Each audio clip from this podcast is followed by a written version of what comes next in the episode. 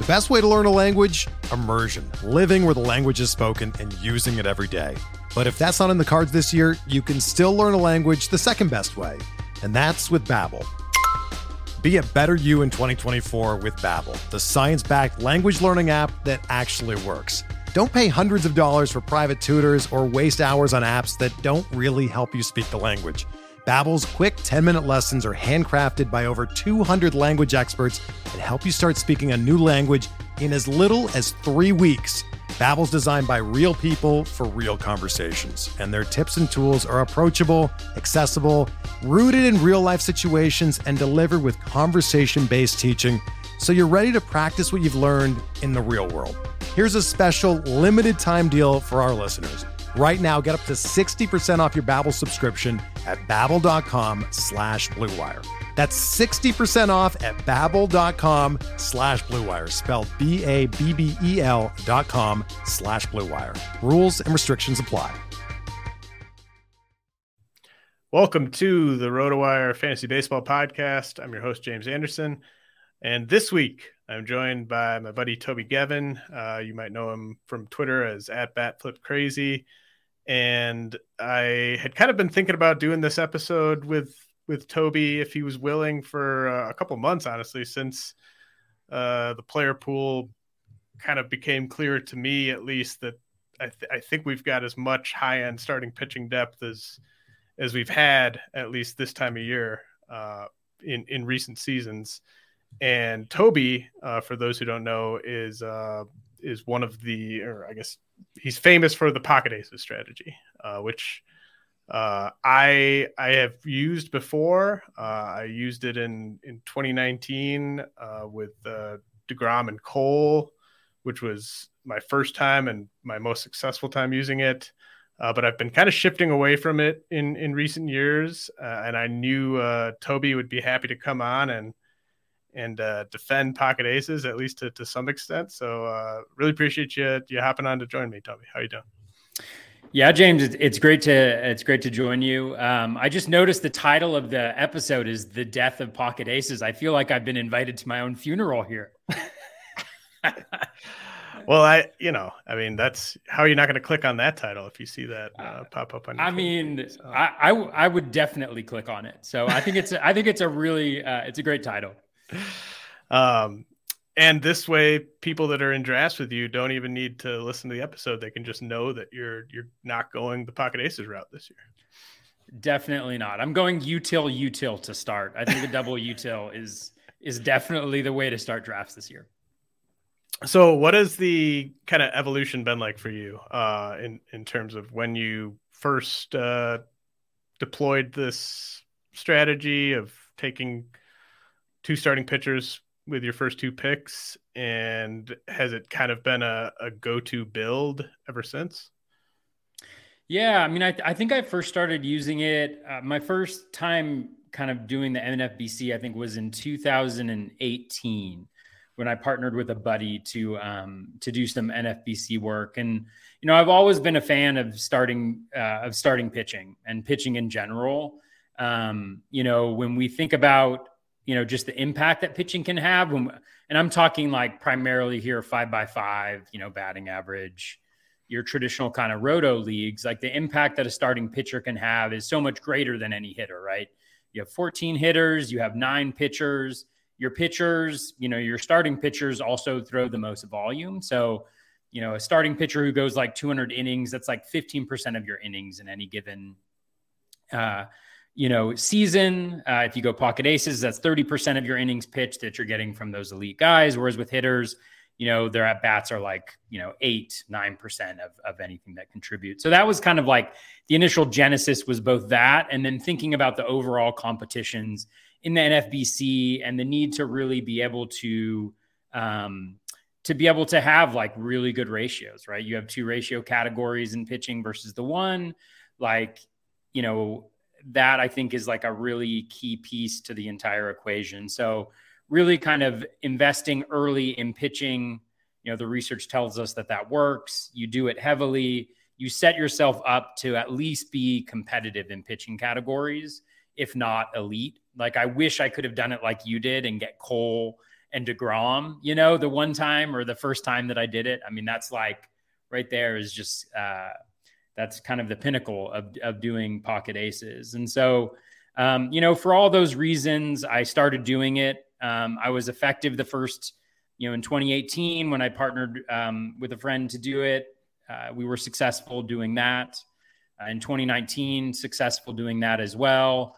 And I think like throughout my kind of NFBC work, I've been pretty consistent in terms of finishing, cashing in leagues. And I think a lot of that has to do with that strategy of investing early in pitching and then just trying to kind of grind your way on offense, which I think in a lot of ways is different than what we've seen in the past. But I understand that kind of the landscape has shifted dramatically this year with the player pool, with the new ball last year. Pitching seems to be in an oversupply. And so I think that you see the ADP kind of responding to that. Yeah. And we're going to get in kind of in depth on just the ADP, the different sort of starting pitching tiers in terms of ADP here in a second. But are there certain, you know, and a lot of this is just going to be NFBC focused. I mean, it's a baseball podcast in December.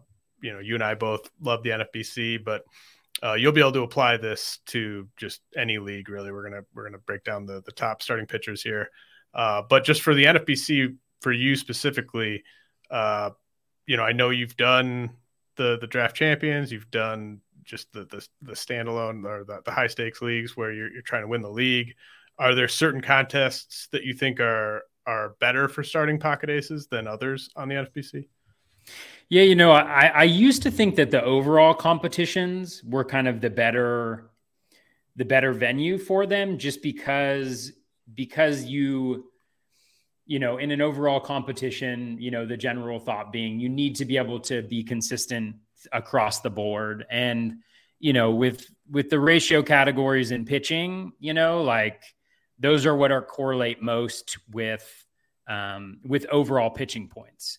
And so you need to be really good at pitching to make sure that you have a chance at that overall. And then, you know, again, being able to be able to grind out those plate appearances. 4 of the categories in hitting are ones where the more plate appearances you get, the more likely you are to do well in them. And so that's kind of like the general theory with it. I think I may like have a little bit of a different take on that theory now, just thinking about, you know, I'm very risk adverse as like a human being generally, like on a scale from 1 to like the most risk adverse person on the face of the earth. Like I'm pretty close in that, like most risk adverse people on the face of the earth. And so like part of it is I think that like, you know, I don't like to be in the position where I'm taking risks with my pitching, you know, whether it's streaming these like terrible 2-start pitchers at the end of the year or doing things like that. Like that's the place where I, as a fantasy player and as a human being are least comfortable. But I do think there's something to understanding, like if you are playing in an overall competition, so much of the money in an NFBC league goes to the overall competition. And so part of being really good in the overall, part of it is, you know, right, drafting like the good players and drafting good pitching and doing all those things. But you, in some points in times, you do need to take a risk, right? And you need to believe in yourself and your ability to identify those late round pitchers or those pitchers on the waiver wire before other people do. And I think that's something that I've done relatively effectively in the past. And so I think like I may have a little bit more of a risk tolerance, or I think you do need to have a little bit more of a risk tolerance, you know, with that starting pitching to have more of a balanced approach. And last year I really struggled in hitting, at least in some leagues, the leagues where I started out pitching heavy. Last year, I went even heavier than pocket aces. A lot of times I was driving 3 starters and an elite closer before I was even hitting my hitters. So I did well, but I don't think I've been in the competition for the overall recently. And I think part of that might be from being a little bit less balanced. I think it's a strategy that can work in any venue, I think. And part of it is just being a little bit less rigid or orthodox in your application of it and being willing to adapt to the player pool and to go after those guys that represent more value, if you will, or perceived value. So do you think I think the most relevant ADP we can look at is probably the 15 team draft champions. Do you think that the starting pitching going where it's going Like, we know it's going to go higher. We don't know how much higher necessarily when it comes main event time, but we know it's going to go higher. Do you think that shift is due to the buy-in or the draft and hold versus fab or the getting through spring training with the starting pitchers healthy, like a combination of all three? Yeah, I think that I think it's just based on last year. I think people's kind of the major themes from last year were the ball, right? Like the ball changes, home runs all of a sudden are more valuable. Like when you look at actual SGP, so you look at like value per home run, like home runs are like more valuable now than stolen bases are, you know? And so that's something that's just totally different and new. And as a result of the ball. And similarly, you see so many pitchers that really took that step from, you know, either a guy who had shown it once and hadn't done it before, so wasn't drafted at that very elite level and now has done it again. And so people feel a little bit more confident. Just the overall suppression of ERA and WHIP across the board, the 80th percentile is, you know, seems much more achievable maybe now. And so I think a lot of those pieces are factoring into it. I think when we get into I also think that maybe there's an aspect to it that has to do with the number of leagues that people are drafting. Generally, like in the NFBC, people who are drafting now are drafting a lot of different leagues. And so there may be a little bit more of a tolerance for, you know, diversifying and spreading out where you're going. And if you're going to do that, you'd much rather kind of invest in that second tier where you get your elite hitters and then you're hoping that you hit on the one out of every, you know, maybe like, you know, one out of those second tier guys is going to be the best pitcher this year. You're hoping that you hit that one guy, and that is the league that you then have the chance to win the overall in. So I think there's some game theory involved, like in thinking about it that way. But I think there's just this general perception that, you know, it's easier now to get starting pitching, which, you know, may be true, but I still think that there are things that differentiate some of those elite guys from the guys going behind them. Yeah, no, absolutely. I think, getting a lot of, innings with, ace ratios, like the guys that you're drafting as an ace, getting those ratios for a lot of innings, plus the amount of strikeouts you're getting per week from those guys. That's as scarce of a combo as anything you can find.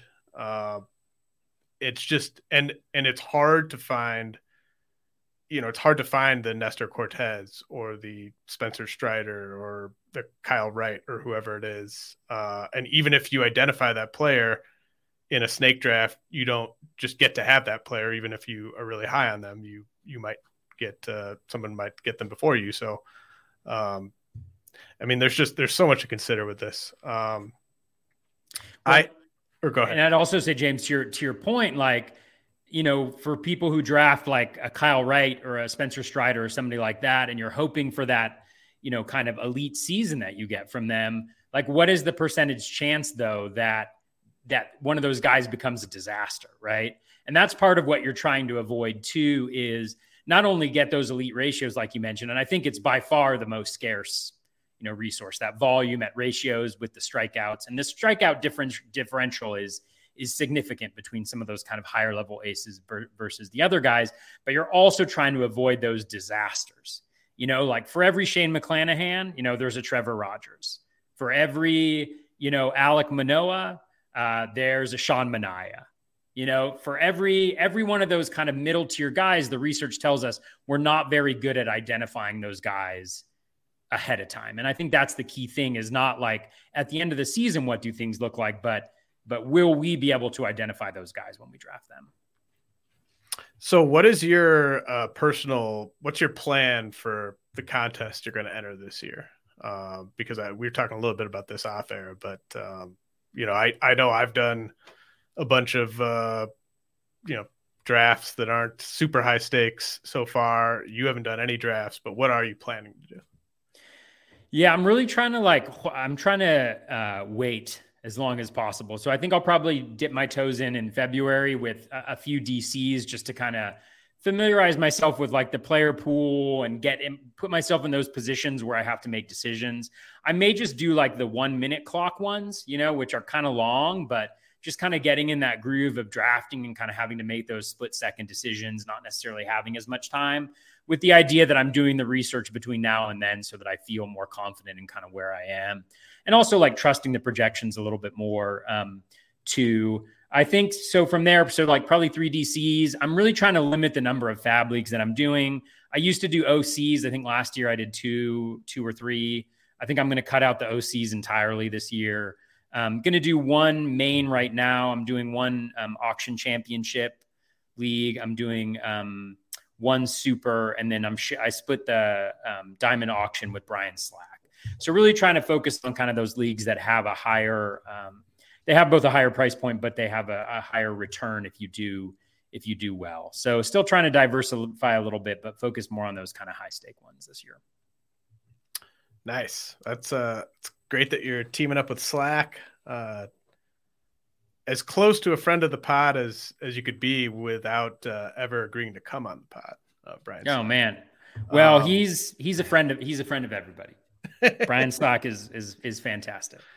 So I can't believe he hasn't agreed to come on this. I'm going to text him afterwards and be like, what are you doing? He'll be like, oh, well, I'd come on if he asked me. But I've asked him. I've asked him before. I know when my invite is not wanted. I love Brian Slack. Is your definition of pocket aces, like, can it be an evolving idea? Does it have to be round one and round two, or like right now there's not a single pitcher with an ADP in the first round? If I were to draft, say, Jacob deGrom and Dylan Cease at the 2-3 turn where they're going right now in draft champions, would that qualify as pocket aces to you? Or does it need to be in the first two rounds? Absolutely not. There's a very rigid idea of what pocket aces is, James. And if anybody deviates from it, I'm coming after you on Twitter. All right. I think it has to be flexible. Like, I think that's one of the places where I've gone kind of, you know, where just like a little self-reflection where I feel like I have made mistakes in the past is by being really rigid and being less driven by value and more on like an orthodoxy that in the first two rounds, I need to get elite starting pitching. And so I think you need to evolve and you need to adapt. Like this year, I mean, for example, like we'll talk about it later, but like, you know, you could do aces in round 2 and 3 with Aaron Nolan, Brandon Woodruff, for instance. You know, like that's actually what Bob Cremutola did in his main event winning team, right? Was to have that same combination, but last year, right? So I really think you can do different things. I also think you need to throw those elite closers into the mix as well. You know, those closers that have done it, you know, multiple times, that have the low ratios, that provide the high level of saves, that are on a good team. You know, I think you have to throw those guys in there because I think they are getting to the point now where they are pretty similar in value because of what they provide to you in a challenging saves landscape.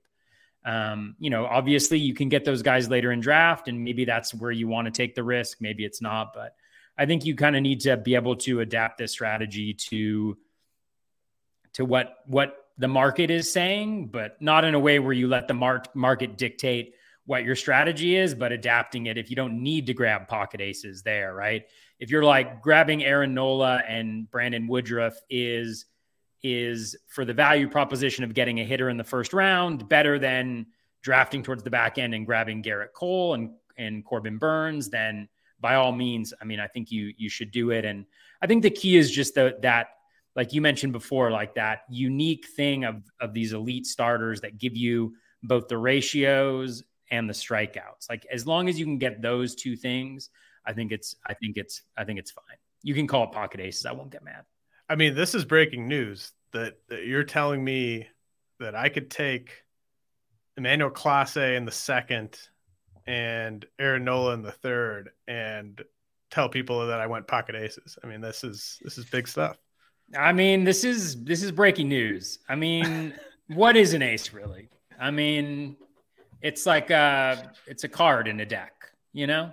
And so I think it's totally fine. I will not judge you. I will not take offense at all. You know, I'm really trying to broaden my understanding and my appreciation and acceptance for the world, you know? So it's interesting because part of why I don't really ever consider pocket aces, you know, the first, second round thing anymore is because of closers, honestly.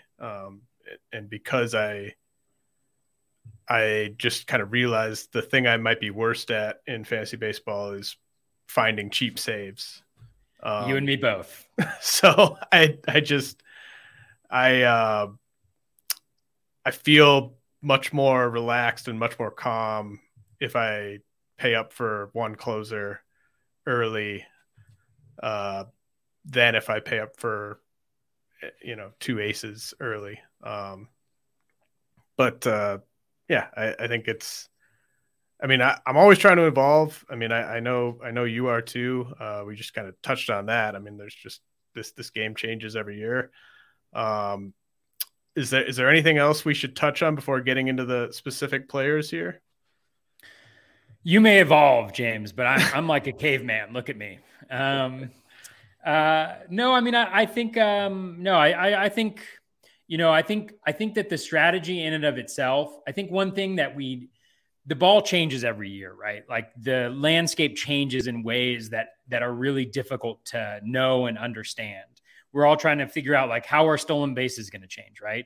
If stolen bases become easier, then you need to get more, but maybe it's easier to identify guys later on, right? And then the need for speed that we have early on in drafts that dictates a lot of our offensive decisions, you know, the calculus on that changes. Similar to how, you know, with batting averages in the shift, right? Like if your Kyle Schwarbers are suddenly hitting, you know, 240, 250 instead of 210, 220, that also changes the landscape, you know, a little bit of what the value is.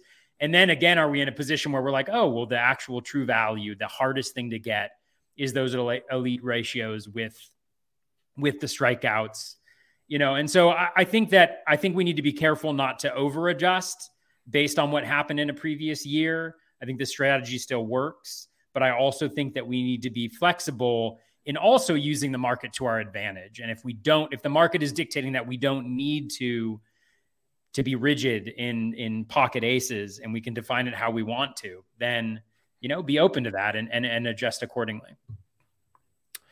Yeah, no, I think that's really well said. And I think the market right now is telling us, even if you're doing a draft in late December or January, the market is telling you that taking Corbin Burns in the 7th and, you know, or in the first round and then taking Sandy Alcantara in the 2nd round, or whoever you would like to take in the 2nd round, that just doesn't really make sense based on the market right now, because you can get the players that you can currently get in the 3rd round, in the 4th round. But the market will change. As things currently stand, the only guys that are going even early 2nd round are Corbin Burns, who in 8 draft champions since Thanksgiving has a min of 11, a max of 20, and his ADP is the first player going in the 2nd round.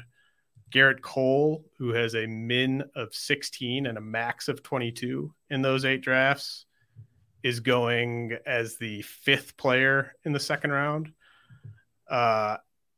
There is sort of a gap there between those two before we get to the next group.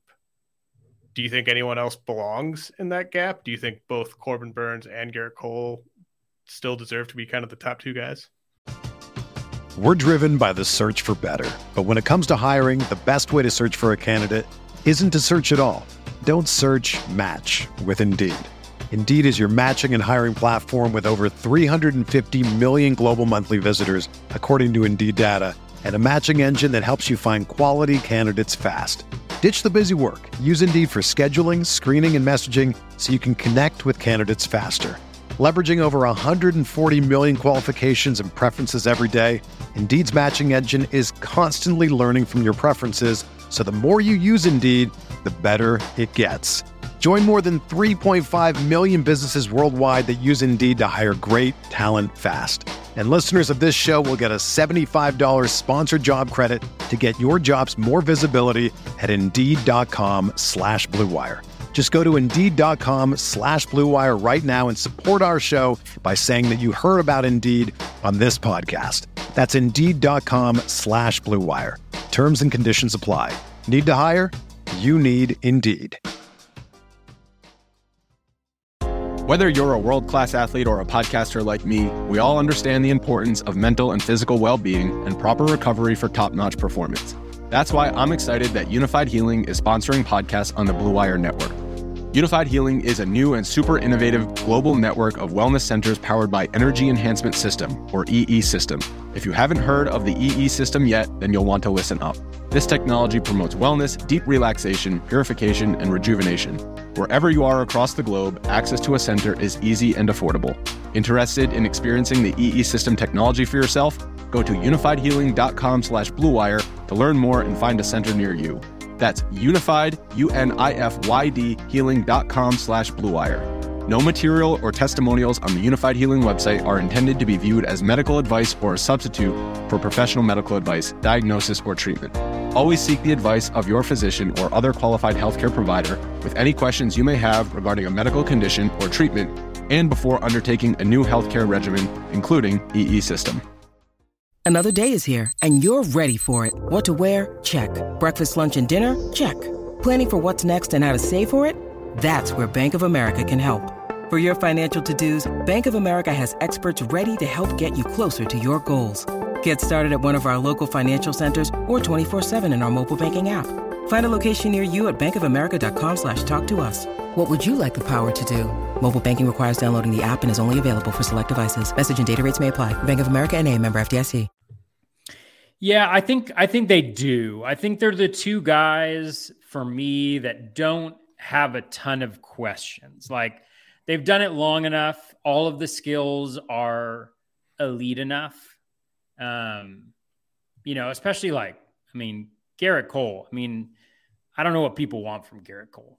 Honestly, James, I don't know what people want from him. The ERA wasn't great last year. He had the highest home run per fly ball rate of his career, I think. I don't have it in front of me, but and he still put up the strikeouts that he put up. So I'm not sure. I think the only thing with Burns, I think Cole for me is kind of by himself up there. I think the only question for me with Burns, a little bit is just how does the change in the schedule, the less balanced, the more balanced schedule, like how does that impact him a little bit? But it's not enough to kind of kick him out of those two right there. I think they both, like, across the board have very few questions for me, despite some struggles over periods of time last year. And if they hadn't been using those Aaron Judge home run balls in the second half, who knows, I'm glad you brought it up, because maybe this is a buy. This is the ultimate buying opportunity on Garrett Cole. Everybody was thinking, oh my God, what does this mean for Judge? Do we put an asterisk by him? The clear answer being absolutely. But I was just thinking the whole time, no wonder why Garrett Cole in the year of the dead end ball had the highest home run per fly ball rate of his entire career. The dude struck out, 257 batters last year. There was only 10 pitchers that struck out more than 200, but him and Burns, with Rodon and Nolan and Cease kind of a little bit behind them, were kind of by themselves there. And I think one thing too is that strikeout differential is not minuscule. It seems like it, but we've all been in those leagues. When you look at the actual, SGP of how many Ks impacts going up or down one rung in the standings, it's not that much. And so the difference between a guy like Cole and some of those other elite aces versus the guys that give you 180 strikeouts is pretty significant. So I believe that Garrett Cole's, I don't know what the opposite of an asterisk is, but that should go on Garrett Cole's season last year. Just think about how much better this dude would have been if they weren't trying to get Aaron Judge the home run record. I know. And it only occurred to me when you mentioned the home runs with him. But yeah, no, I mean, I think it's interesting. And, you know, Garrett Cole, an ERA north of 3.2 in back-to-back seasons. Take it for whatever you want, but 319 projection from Steamer. If you're taking Garrett Cole, if you're the first person in your draft to take a pitcher and you take Garrett Cole and he has an ERA over 3.2 again, but pitches the innings you're looking for, is that fine with you? Yeah, I mean, I think it is. I think it is fine. I mean, it's not ideal, obviously, but the 102 WHIP is a really solid number there that he had last year. The WHIP is always good. I mean, like, look at the strikeout minus walk rate, 26.1%. That was best in the league, tied with Carlos Rodon. But you know, throwing you 22 more innings and doing that. So. Yeah, I mean, the thing for me is, like, the ERA, like, you want everything to be really good, but you're paying for a lot of things. You're paying for volume. You're paying, you know, volume just in terms of innings and, like, the impact that his ratios have. You're paying for the Ks. You're paying for the WHIP. You're paying for the ERA. I can't remember how many wins did Cole end up with last year. 13. I don't even have it on my 13. So you're a little disappointed in that. Like, when you combine that and the ERA, you're kind of like, eh. I haven't looked at the player rater. I'm assuming that he was one of the best pitchers last year. I think that's totally fine. Like, you don't need him to be the best pitcher every single year for it to be a good draft pick. When you draft a pitcher that high, just like when you draft a hitter that high, there are very few guys that are going to return value. But if you get what you were trying to buy, like, really the only guy who was, there was two guys that were really a major bust in among the kind of aces last year. There was Buehler, who was injured, but even his bust season was like a 4 ERA with a 1.25 WHIP, right? Not going to destroy you. Just like that really bad Nola season a couple years ago where he ended up with like a 3.9 ERA, you know? Mm-hmm. That's part of what you're buying too, is the very small percentage chance that somebody becomes a Lucas Giolito and is like, absolutely awful being drafted in the first two rounds. Yeah, I mean, the Giolito year from last year, that's tough to top. And I mean, we could go 4 years without a pitcher with a second round ADP or late first round ADP, coming close to that probably. So is the gap between Cole and Burns to you just, is it like track record and then a little bit of the Brewers schedule mixed in? Yeah, I think it's a little bit of that. I think it's also the wins. I know that we like to think that wins are very, very lucky, and they certainly are. But I do think that teams that win more games get more wins, especially teams that win more games and guys that go deeper into games. And so I think that for me, there's enough of an edge there for Cole where he's above Burns. That I think for those reasons, I'd be willing to take Cole above Burns. And that's not to say, like, I'd be disappointed getting Burns. I mean, I think he's a phenomenal pitcher. So your Brewers should just maybe spend a little bit of money and get an offense. Oh man, you don't understand how fun it is to build a team without spending money. That's what's really fun is not spending money and trying to outsmart everyone. It's the creativity that we as fans live for. There's nothing more exciting to me than when the front office finds a player off waivers that they can get like 150 plate appearances out of the next year. So look, I'm very pro talking about targeting pitcher wins here. Rob Silver brought this up at First Pitch. It's something that I think I've been doing almost subconsciously. But I mean, you want to draft starting pitchers on good teams whenever possible, for other reasons than just the wins. But I mean, the wins are huge. I mean, it's hard to make up wins. The next group of guys we have are going, so Burns and Cole were going early second. Sandy Alcantara and Jacob deGrom are going late second. Alcantara with a min of 23, max of 34. deGrom a min of 19, max of 38 in these 8 drafts since Thanksgiving. And Phil Dussault was quick to pour cold water on Sandy Alcantara in the second. You could tell just by that spread on deGrom, 19 to 38, that he's going to be divisive once again. How in line with your sort of personal evaluations is this data on ADP with Alcantara and deGrom as 3 and 4? Yeah, I mean, I think I believe in Sandy's ratios. You know, I think we can, I mean, it's a well-traveled path of talking about I think the ERA estimators do a poor job of predicting what he's going to do. And I think that we also know that he's not striking out as many guys as some of these elite level guys are. And I should say per inning, right? Because he's throwing that volume. I think what resonates with me, because I listened to your conversation with Phil, was his point about how kind of everything went right for Sandy this year. And when things don't always go right, it's not just the ERA goes up a little bit, the whip goes up a little bit, maybe you lose a win here or there, but it's also fewer innings. And so the volume isn't quite what it needs to be. And that's, I think, when the Ks hit you a little bit more. It's hard to project somebody for 220 innings again. That being said, I mean, I think it's fine. I also think the Marlins are going to be really bad. Offensively, they're going to be pretty bad. And so I think I'd side with Phil in some respects, in terms of steering clear of Sandy. I think with deGrom, I mean, the one thing about deGrom is he's so good, that you don't need the volume.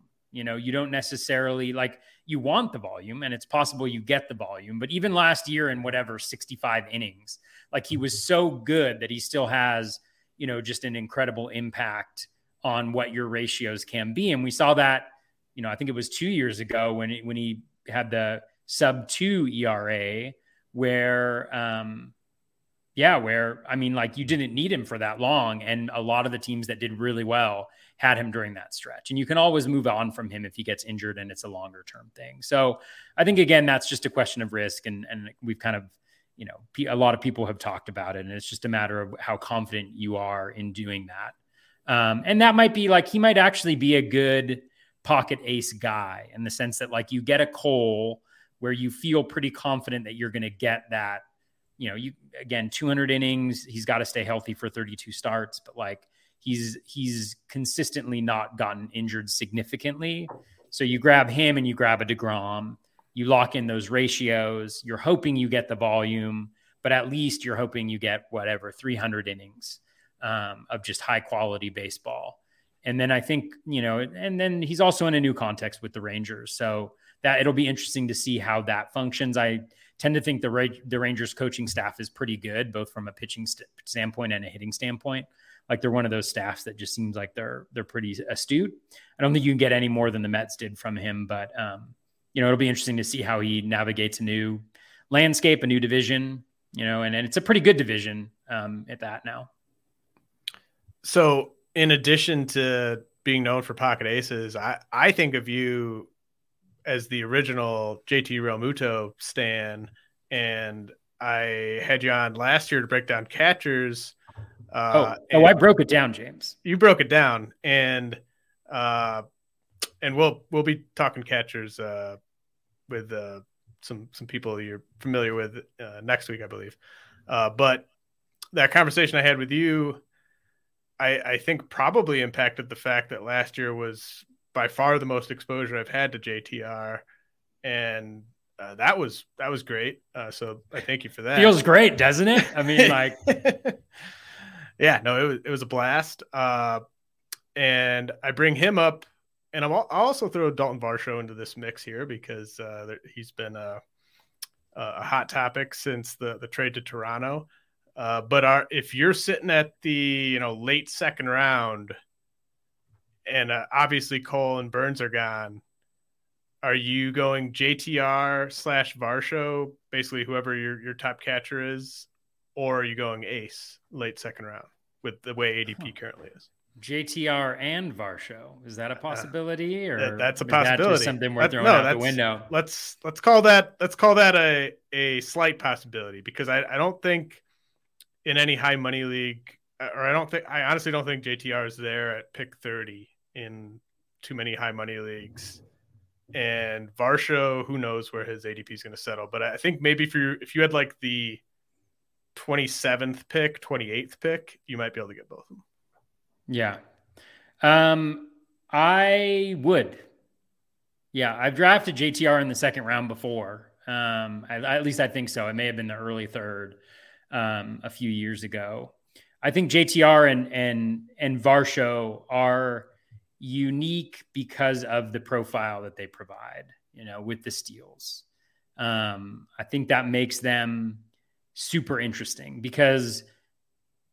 because everybody else drafting a catcher will be drafting them generally. Like, there are catchers that will get, they're 5 to whatever.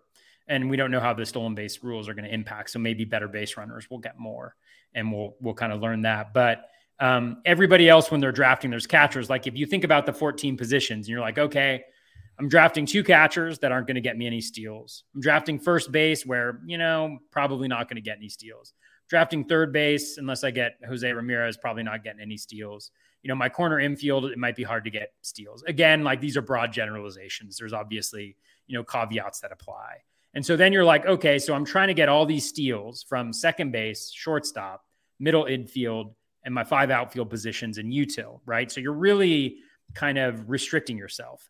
And especially if you go early heavy with the starting pitching, grabbing 1 or 2 of those catchers, either one of them. And let's just say for the sake of projection, you're projecting them for 15 steals. It just means that you have a little bit more flexibility as you construct that roster to have, on where you get the steals. You're probably not going to get one of the super elite guys. Maybe you can get a super elite steals guy, later on that you draft. But it's not going to come with the power and the other things that you're going to get earlier. So I just think that, like, what you in a lot of ways are trying to do is create flexibility for yourself as the draft unfolds, to adapt and to recognize that you may not have that anchor or two that other teams are going to have, but you have the anchor and the pitching that you did. So I actually think it's a nice strategy that complements itself well. I think the only challenge being, like, the batting average pieces. JTR, decent batting average, Varsho, not going to get there. Maybe he benefits a little bit from the shift as well. But I like both of them. I think that I had Varsho in a few places last year. And I think it's one of those situations where the projections oftentimes, at least for him last year, were underselling what he was going to do if he was going to play virtually every day. And that's where the value differentiation came from. He was actually pretty much in line with what projections thought he was going to do if you extrapolated it out to the plate appearances that he ended up getting. So I think it's a really, I love that pick. Whether or not I'm going to do it, I'm not sure, but I think it's nice. Yeah. I mean, I think the batting average aspect, obviously you're grading it on sort of a curve where you're, the batting average you get from JTR, or the batting average you hope to get from him, maybe isn't, you're not drafting Luis Arias, but relative to whichever catcher you'd get in the 10th round, it's an awesome batting average. Yeah. That's a great point. So we had Alcantara, DeGrom late second. We've got Dylan Cease, Spencer Strider early third. And in these 8 drafts since Thanksgiving, Burns, Cole, Sandy, DeGrom, and Cease are the only 5 starting pitchers to be taken in the first 2 rounds. So Strider hasn't been taken in the second yet, or in these recent DCs. The Cease Strider thing, I think, is a great pairing because they both are just kind of dominant 2-pitch high K guys. Do you have any? I mean, is early third? Has Strider been pushed up enough? Has he been pushed up too much? Do you have anything to add on Cease? Strider is a tough one because I think, like, he kind of did something that nobody's, he was just maybe the best rookie pitcher ever. I mean, like, just absolutely. I mean, there's probably somebody who's better, but he was incredible. And so the projections love him. You know, he has the arm fatigue or the arm injury, the shoulder issue at the end of last year, doesn't pitch as effectively. You know, how much do you factor that in? So again, I think it's like a question of kind of risk tolerance. For me, I'm probably not going there yet. Maybe that's a mistake because pitch by pitch, you know, like he's absolutely incredible, but I generally want to see it a little bit more. I'm actually kind of out on Cease. I'm not that interested this year. I was all in on Cease last year. I was drafting him. I think I drafted him in the late third round at least once. You know, we've got a little bit more to look at. The walk rate is high. The BABIP was low last year. You know, there's some luck factors, you know, that go into it, you know, like whether it's, I can't remember what the stat was. I think I was looking at BABIP with runners in scoring position, and Cease and Manoah are like 1-2 in terms of like guys with high volume that are probably did the best, the quote unquote best last year with having suppressing BABIP. Now it's possible that there's some skill in there, but I just feel like there's too many runners on base for Cease where things can go wrong quickly. And so I just can't, I'm not there. I'm not there now with kind of what I know. I also don't know how good the White Sox are going to be.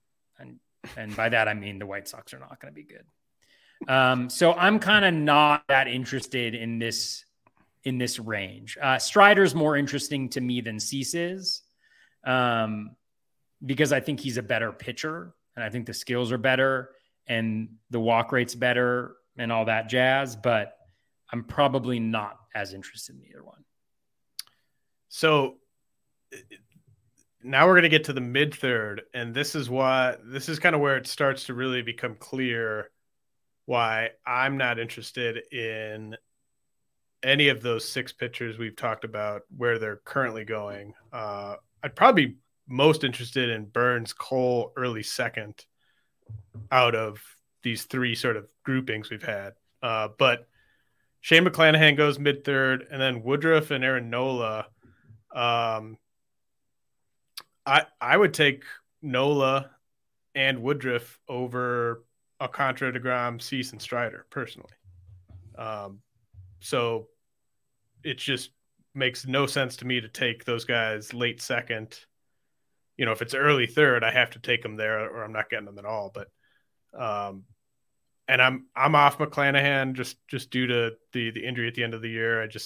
He could be totally fine in spring training, and maybe I get back in, but I thought it was too iffy the way that he ended the year from a health standpoint, and just the way the injury happened, the way he kind of looked when it happened. I just don't want him in the third. But Nolan, Woodruff, I would love it if one of those guys was my SP1.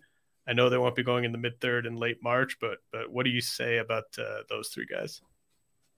Yeah, I don't disagree with you on everything that you said. I think you articulate it really well. I mean, the thing is, McClanahan, I'm not really interested in as well. I think it's a similar thing to Strider where it's like, man, they haven't done it long enough, and the health is enough of a question mark. I mean, if they come back again in spring training, you always got to look at spring training, look at the velo, look at how the guys are doing. That should impact you and your assessment of their health. But for right now, given the information that we have right now, that's how I feel about McClanahan and Strider as well.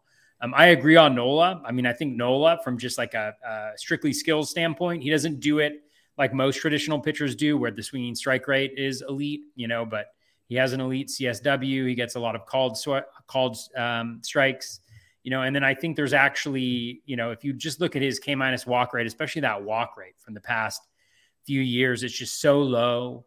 You know, he does have a propensity, like 2 years ago, he just kept on like having that one inning where he blows up, you know, he does have that higher BABIP. Like that's been true now for, you know, a little bit, but there's also the possibility that of a little bit of regression there too. And that what we saw from Nola last year, they're actually, I could see him replicating what he did and actually having better ratios. Last year, he's also got the higher ground ball rate. He's got the pitch mix. I think that's really interesting as well. So I don't mind Nola at all. And I also don't mind the shout. I mean, last year, again, like Woodruff was going in the first round. You know, Nola was going early in the second, I think, early to middle in the second. And again, you need to take the market into the equation. But given the order of pitching, I'm not sure why these guys have dropped the way that they have. Like Woodruff, I think, I mean, Scherzer was up there last year, and I'm probably forgetting somebody else who was up there, you know. But Woodruff was going very clearly in the first 11 picks, essentially. And I don't know if he's done anything. There's obviously the injury, but if I remember correctly, it was kind of a fluke injury, wasn't it? The injury with Woodruff is such a non-worrisome thing to me. It was something to do with like his, gosh, I don't want to misspeak. It's like he was like numb in his ankle. It was numb. It was some sort of numbness thing, and he like fixed it, and then he was just. The Woodruff you thought you were getting, you didn't get the return on investment because of the time you missed and the bad starts that came before the time you missed. But if he had just pitched the way he did after coming back, you would have been really happy with everything. Yeah. Oh yeah. I mean, and even the full line for the year. I mean, it's not the volume that you wanted, but it's what you wanted. Yeah. I don't fully understand. I don't fully understand that. And I think, you know, you got to think that Philly's offense, they don't have Harper, but it's going to be a really good offense. I think Woodruff, that's the only question that might be why I have Nola ahead of Woodruff right there because of that. But again, I think they're both really good pitchers. I also think that Nola from a volume standpoint, you know, Woodruff hasn't really done that full volume, whereas Nola has. Like I'd rather have Woodruff as a 2 than I would as a 1 necessarily. Yeah, I think that's the best thing about Nola is just that the track record of volume. I fear the BABIP might not be coming down with Kyle Schwarber, Reese Hoskins, Nick Castellanos, and Alec Boehm expected to play in the field every day. So we'll see about that, but it's true. I like him so much that I just don't even, it's, you know, third round, sign me up all day. The last guy we have going in the third round, Justin Verlander, who's going basically at the end of the third round. I don't really know what to say about Verlander. I thought he was a great value last year. I don't love the value this year, but I also wouldn't be surprised if he just repeated what he did last year. I don't know. Do you got anything to add to that? Yeah, not too much. I mean, you always have to factor in kind of the new environment, but he is going to a positive pitching environment. So, I mean, yeah, it's just smoke and mirrors with Verlander. He just does it, you know, all the time. Like, I don't know. I don't exactly know, right? Like, it's just like his swinging strike rate was 11.6%, which is like, fine. His CSW was 26.5%, which is blah. Like he had the 240 BABIP, but he's also a super high fly ball pitcher. And if the ball stays the way it is in the park that he's in, like he's going to be successful. He doesn't walk guys. So like, there's not a lot of people on base, but you know, and he's still managing to strike out like a decent number of people. He'll probably get a lot of wins because, you know, not only are the Mets really good offensively, but they also have a incredible bullpen as well. So I can't really knock it, but again, like because of the volume issue, I'd want him as kind of a 2 more than I would want him as my 1. Yeah. And just personally, I there are guys that are going in the fourth round and even there are guys in the fourth round I like more than Verlander, and there are guys going in the fifth round who I like at least as much as Verlander. So that's just kind of why I'm not really looking there. And that's kind of end of the third round is a great kind of closer catcher spot, or second base even. But if we just kind of look, so that's through 3 rounds. I mean, the starting pitchers are going to get pushed up in mid to late March. I'm kind of guessing that You're going to see maybe Francisco Lindor, maybe Luis Robert, certainly the Matt Olson types probably get pushed down to make room for them. But I don't know. I mean, who stands out to you as a position player or closer? And maybe, maybe Hendricks and Romano aren't quite going third round once we get to fab leagues. But is there sort of an obvious group of players that aren't starting pitchers you see getting pushed down to make room for these starting pitchers moving up? That's a really good question. I mean, I think what will probably happen is there will be situations where there are either injuries or we get a little bit more clarity on kind of playing time situations where guys may shift around. I think you oftentimes see like Nolan Arenado's going at pick 40, which yep. I know he had a really good season last year, but there's not a lot of speed, and the batting average is all right, but there's not a lot of speed, eh? And there's not a lot of speed. There's not a lot of speed. Okay. Wow, he stole 5 bases last year. I definitely would not have guessed that. But no, I mean, it's just so tough because, it's so hard to get a grasp on the landscape because it shifted so much. Like, there's so much information, there's so much uncertainty about player values. Where it's I could say Matt Olson, where I'm I feel like Matt Olson there just doesn't make the same level of sense to me as some other guys, but people always get Matt Olson that high up, and it's not bad if he does kind of what he's been doing. So it's not bad if he does what he did in 2020. It's bad if he does what he did in any of the other years. Yeah. I mean, I don't disagree with you at all. 2021 I should say, sorry. Yeah, I mean, it is hard, but it's also just I don't know. I mean, it's one of those things where, and again, I haven't done any drafts, so I really need to gain more of an acute awareness for these decision points and how they impact them. Because I know that the narrative, in addition to the overabundance of pitching, is also that more and more guys are going to platoons. It's harder to get these everyday at bats that can actually produce. The overall run environment has decreased dramatically, and but intuitively we should say wait a second. So because of the run environment, pitchers are worth less, but all of a sudden hitters are worth more, even though they're also being impacted. The overall number that you need is going down. So it just feels like there's been kind of an overcorrection against pitching and towards hitting. And maybe we start to see that as we get into the main shift a little bit.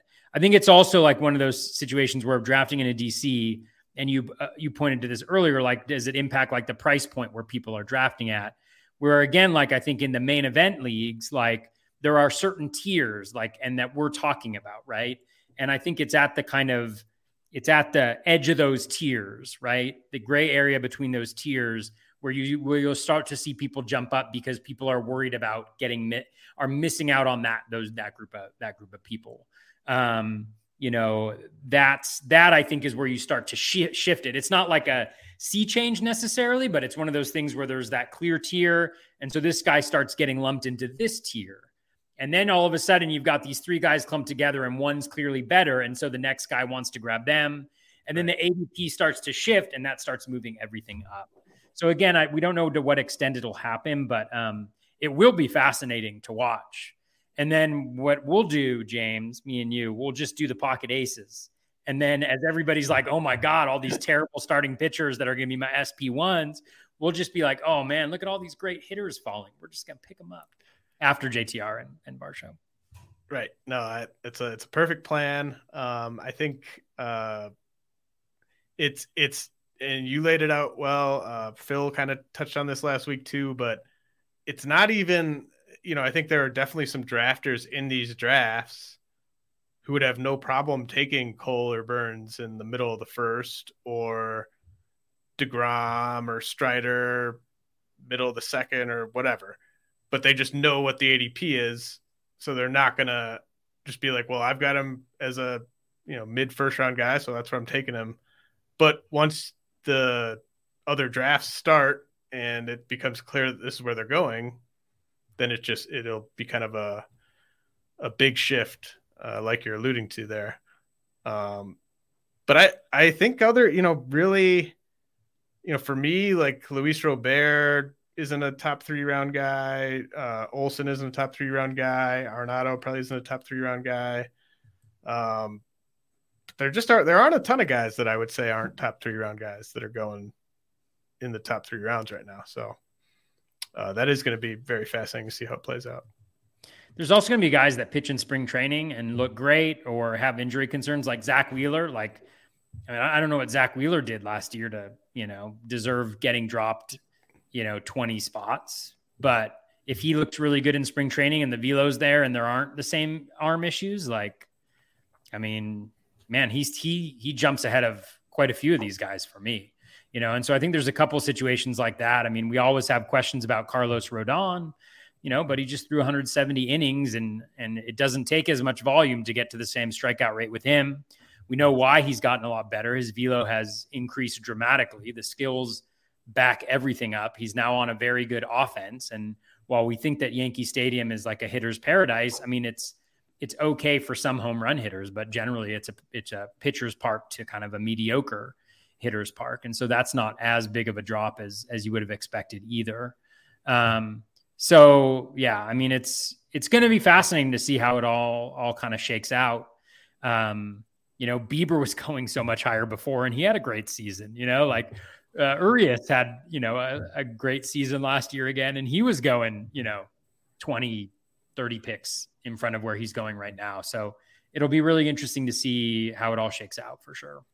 Yeah. You touched on a bunch of the guys that are currently going mid fourth, Rodon, Scherzer, Urias, Wheeler and Bieber to me stand out as, I love Woodruff and Nola mid third. I love Wheeler and Bieber mid fourth. I know they're not going to be going there when the Fab League start drafting and stuff, but I would probably have Wheeler and Bieber in my top 7 or 8 starting pitchers, and they're going probably outside the top 10. I think this, when we kind of get to the end of this mid fourth here, it kind of, if all the guys we've talked about or say all but one maybe are healthy in late March, it's just going to be fascinating. But, you have super old guys like Scherzer and Verlander who could break down in spring training. You have the Rodon, McClanahan, Strider types that, it wouldn't be shocking if they got injured in spring training. So it's just so much is going to happen in spring training. It's very I wish I could ignore 95% of stuff that happens in spring training, but you have to be paying attention to the health of certain pitchers and the velocities and stuff like that for sure. Yeah, health and velo for sure. And then mid to late 5th round, we got Kevin Gausman, min of 59, max of 71. Another great buy, in my opinion. You got Alek Manoah, who I know everyone, all the smart people hate Alek Manoah. The projection systems hate Alek Manoah. And I'm just hoping that he starts going in like the late 6th or mid 7th come main event time.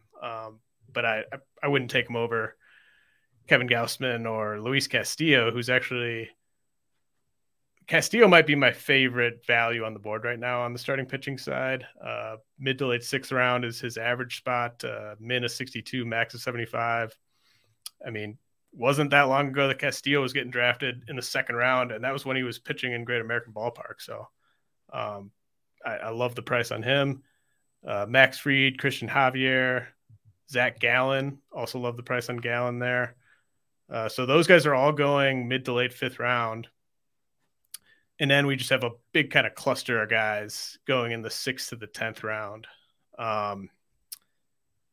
Is there are there certain sort of pockets here that we've touched on where you just kind of look at it? I know you're not going to do any drafts for a while, but are there certain pockets that you'd be kind of attacking if you were doing drafts right now where the value really kind of stands out? Yeah, I mean, I think that mid-fourth group that you mentioned, I think that there's a lot of guys in there that I think are pretty nice. So like, you know, if you want to grab one guy early on, like again, if you're going early pitching, and it's not for everybody, but if you want to grab one guy early on, you know, like let's say you start with Cole and then your SP2 is a Wheeler or a Bieber or a Rodon, you know, even Urias, even though like the challenge for me always is like, I'm very skill based, like in the way that I analyze and look at players. So it's really difficult for me to buy in on a player who doesn't do that, because it's almost like the opposite of how I think the world should work. But there are certain players that like have been able to show that they don't necessarily need to have the same level of skill, and can still be incredibly successful in certain ways, you know? So like a Urias where, you know, the ERA, the WHIP are all great. And somehow, you know, the strikeouts aren't going to be that great, but he manages to kind of put it together. So I think those guys, I do, you know, I'm with you on Gausman. You know, I think Fried has done enough. Again, you're not getting the strikeouts, but Javier's really interesting. Gallen, you mentioned. And then I think those 6 through 10 guys, you know, everybody loves like Nick Lodolo, those guys. I'd be hesitant to go after like, you know, some of the darlings from last year, you know, but there are some really good ones. I mean, Tristan McKenzie is really good. If you look at like the underlying metrics that he had, and he was still able to be incredibly successful despite giving up a crap ton of home runs. So I don't know if I've done enough analysis to really give you like a huge clue on those, but they're certainly very interesting players. I mean, Luzardo is really interesting. Joe Ryan, I think it could be argued that he was actually unlucky last year with the way that some of his starts shook out, and you know, he was impressive. So I think there are reasons that you can. I think there are reasons you can fall in love with certain guys, but I can guarantee you that like in that, like, you know, mid-late 5th to 6th to 10th round, some of the worst pitchers of the year are probably going to come out of there. And the question is just going to be, are we able to determine who those guys are, you know, ahead of time or not? And so just quickly on Urias, I think you have to stay true to yourself, and I think you should keep fading him, because what you said kind of reminded me of one of my least favorite mistakes I've made in recent years, was going from just always fading Whit Merrifield to not fading Whit Merrifield last year, and it's just way more painful to be wrong about a player that you knew wasn't good in the first place, or wasn't as good as, you know, whatever he'd done in past seasons.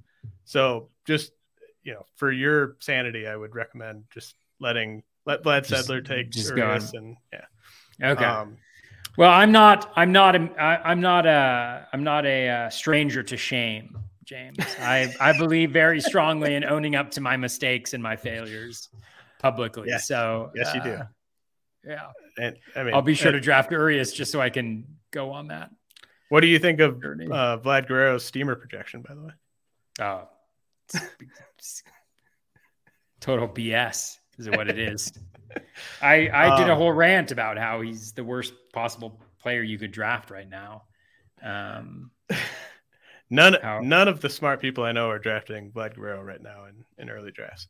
It's probably a mistake.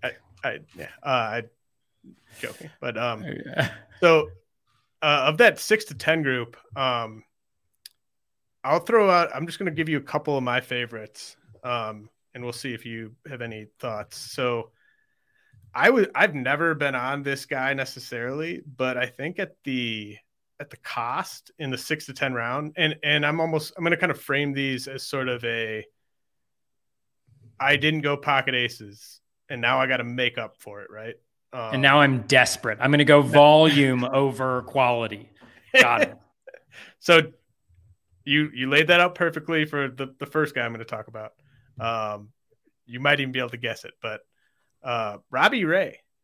You know, he finished 7th in strikeouts last year, and obviously nowhere near as good as he was the year before.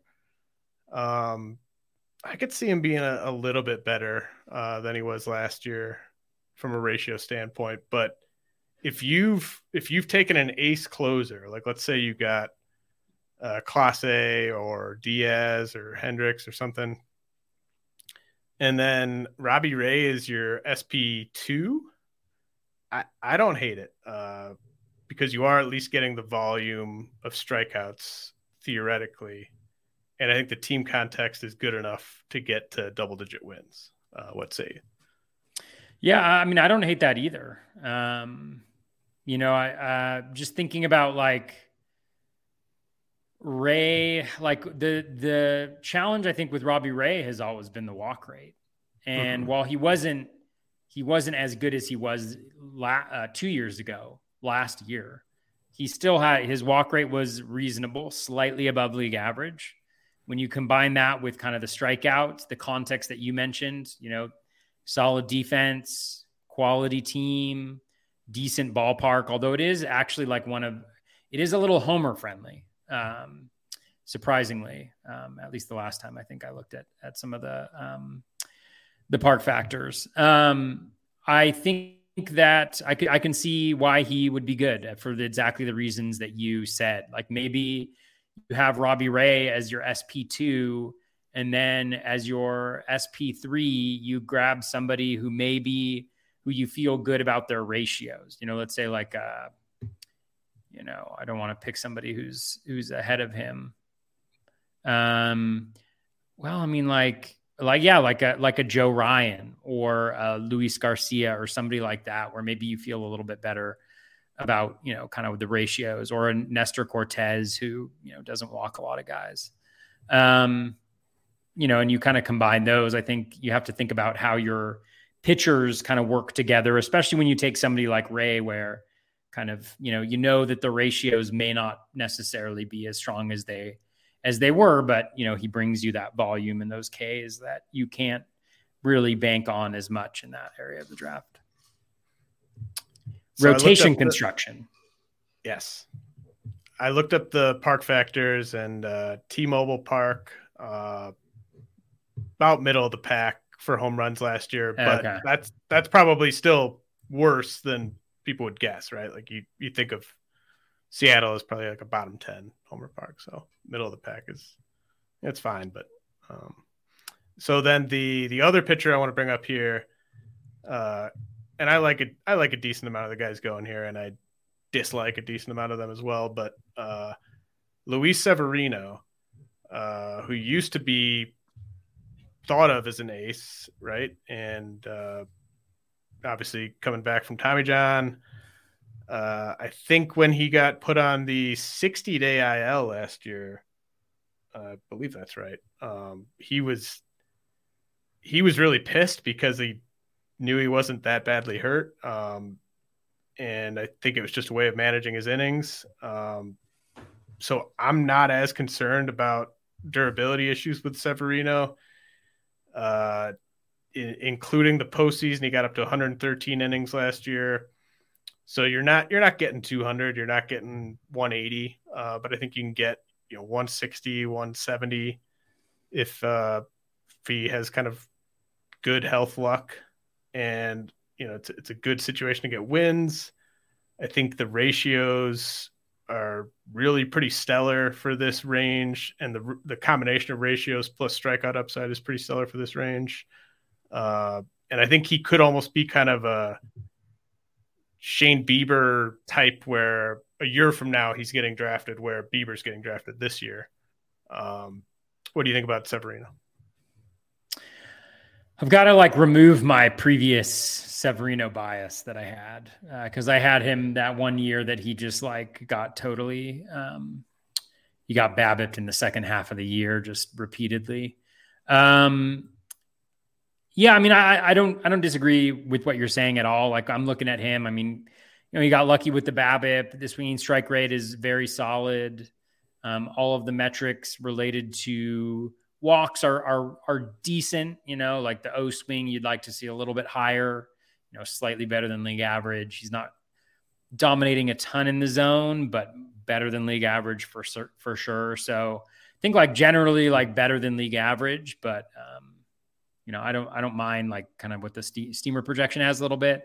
You know, he did get a little lucky with both that BABIP and I think the strand rate a little bit, but he also had a 3.18 ERA. So I think like mid threes ERA seems reasonable when those things regress. It also depends on whether like they have the Aaron Judge ball still, you know, like if they have the Aaron Judge ball, then that 1.24 home runs per nine might just skyrocket. They might want to get Judge like 75. I mean, they have to get him. Don't they have to get him to? Do they have to get him to? I should know this. Like 74 is 73 the record.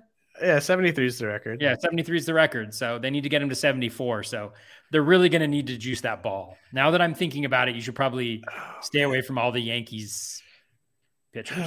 This is tough because it's I mean, this is just the position that baseball's put us in. We don't know what ball we're getting. We're sitting here trying to guess whether we're getting the Aaron Judge ball or not. It might be a massive buying opportunity on Yankees pitchers, but maybe it's just a reason to reinvest in Judge with 75 on the mind or 74 on the mind. So Rob Manfred, I know he listens, so hopefully he can let us know. For sure. On my pod, we talked about, you know, like how there's asterisks. There's also those little like lines with crosses. Do you know what I'm talking about? Like on footnotes. Yeah. Yeah. And they're actually called, I looked it up. They're actually called daggers.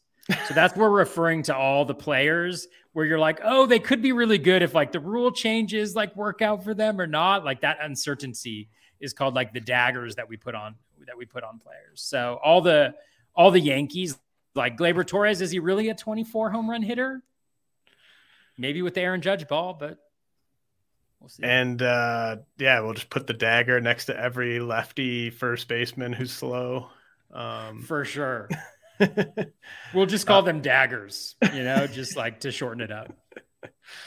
The dagger tier of first baseman with Rizzo and Rowdy Tellez. And I love it. All right. Let's close things out here with the ADP segment. We're going to be doing 17th round ADP this week. And this is for all NFBC draft champions, which is draft and hold 5x5 with batting average. All the draft champions have drafted so far this season. Last week we did 16th round ADP.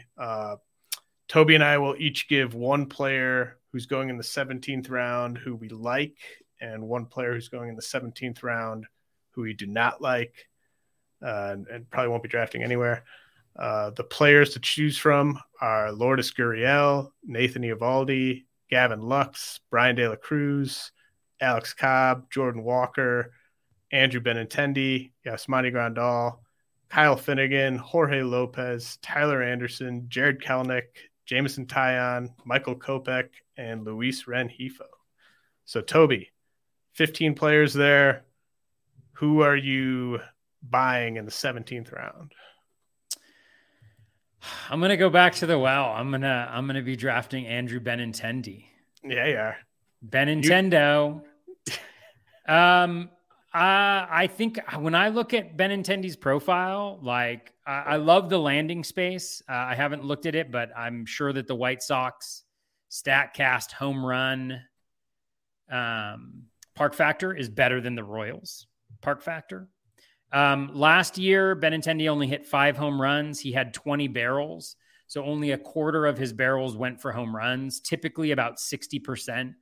Of hitters' barrels go for home runs. So just in looking at that, you're looking at maybe a 12 home run guy as opposed to a 5 home run guy. You're looking at somebody who will also add in a little bit in terms of speed. And then I think most importantly, you know, you have the batting average as well. So I think he hits in a decent spot in the White Sox order. I think he steals 10 bases. I think he hits, let's be generous and give him 15 home runs with a a really good with a really good batting average. And I think that that's a really nice profile, I think, in the 17th round. Yeah, and it just happened to work out this way. You and I had been messaging about Benintendi, I think, like a month ago.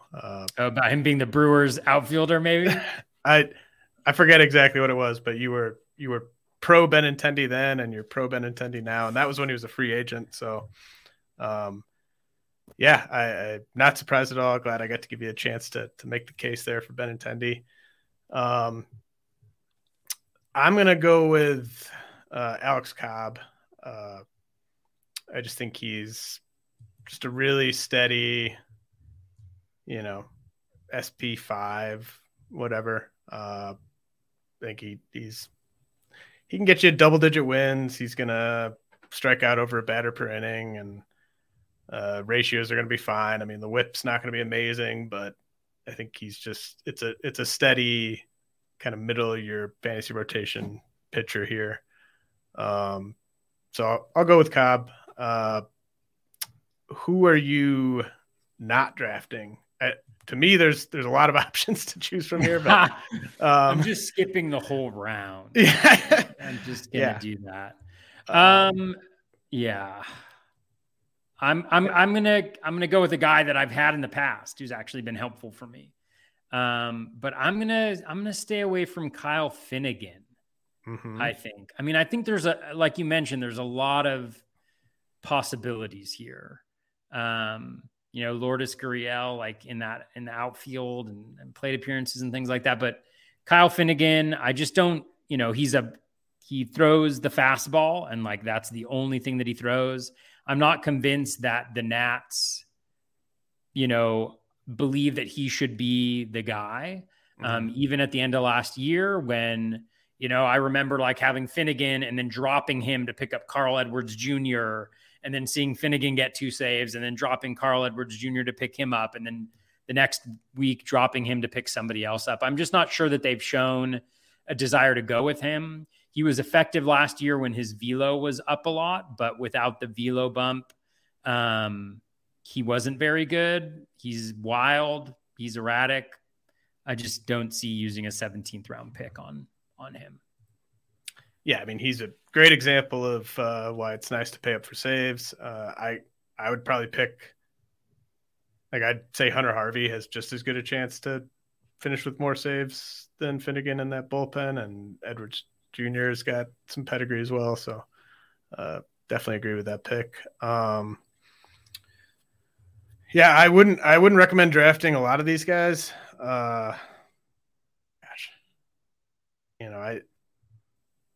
I don't think taking a pitcher that's going from the Dodgers to the Angels is a great idea coming off a career year and Tyler Anderson. I don't have any interest in Kopech in this range. I have no interest in Kelenic in this range. I'll just say Jared Kelenic. He's the biggest prospect in this range. So Jordan Walker, I also don't want here, but this is Draft Champions ADP. So I at least get the case for Jordan Walker when you're taking 50 players and, you hope you can plug him in by mid-May or something like that. But, Kelenic, the Mariners aren't waiting around for him to figure it out. Like he's just not going to play if he's as good as he was last year. So I just think you're really wasting a pick on just kind of a desperate upside play here with Kelenic. It could work out, but just looking at the players in this round, I'm really kind of gravitating towards the guys that I'm most confident in are going to give me actual value. So the Benintendis, the Cobbs, the Eovaldis, just guys that I think are just going to be kind of not too high or too low. So a lot of easy fades in that round. I'll go with Jared Kelenic. Yeah. I love the Cobb call and Eovaldi too. Cobb, I think last year was almost like a worst, not a worst case scenario. Things could always be worse, but when you just look at how some of his starts went and the lack of luck on Yeah. In some instances, I think it could go a lot better. And a second year with the Giants is good. Yep. That's definitely my read on things. All right, Toby, what, do you got anything to plug? Anything you want to mention before we sign off here? Not really. On Twitter at BatFlipCrazy, have a podcast that I do weekly with Bubba from Bench with Bubba that comes out. Usually we do it on Tuesday nights, comes out Wednesday morning because we're West Coast folks. But yeah, just really appreciate the opportunity to be here, James. It's fantastic to join you. And yeah, I'm looking forward to seeing you in Vegas for drafting in March. Yeah, man, I love that you're doing that pod with Bubba. I had a great time hanging out with him in Arizona, and man, it's gonna be here before you know it. I'm gonna be able to watch you in that that diamond auction Sunday morning before my Sunday main event draft. Just gonna be a perfect weekend there in Vegas here at the end of March. So really looking forward to that. I'll try to inspire you by drafting or drafting Andrew Benintendi. So really get you motivated. Well, I know all those diamond auction drafters were listening to this pod, and they'll push you. They'll push you the extra dollar. For sure. All right. That was Toby Gavin at BatFlipCrazy on Twitter. I'll be back next week. And thanks for tuning in to the Road Warrior Fantasy Baseball Podcast.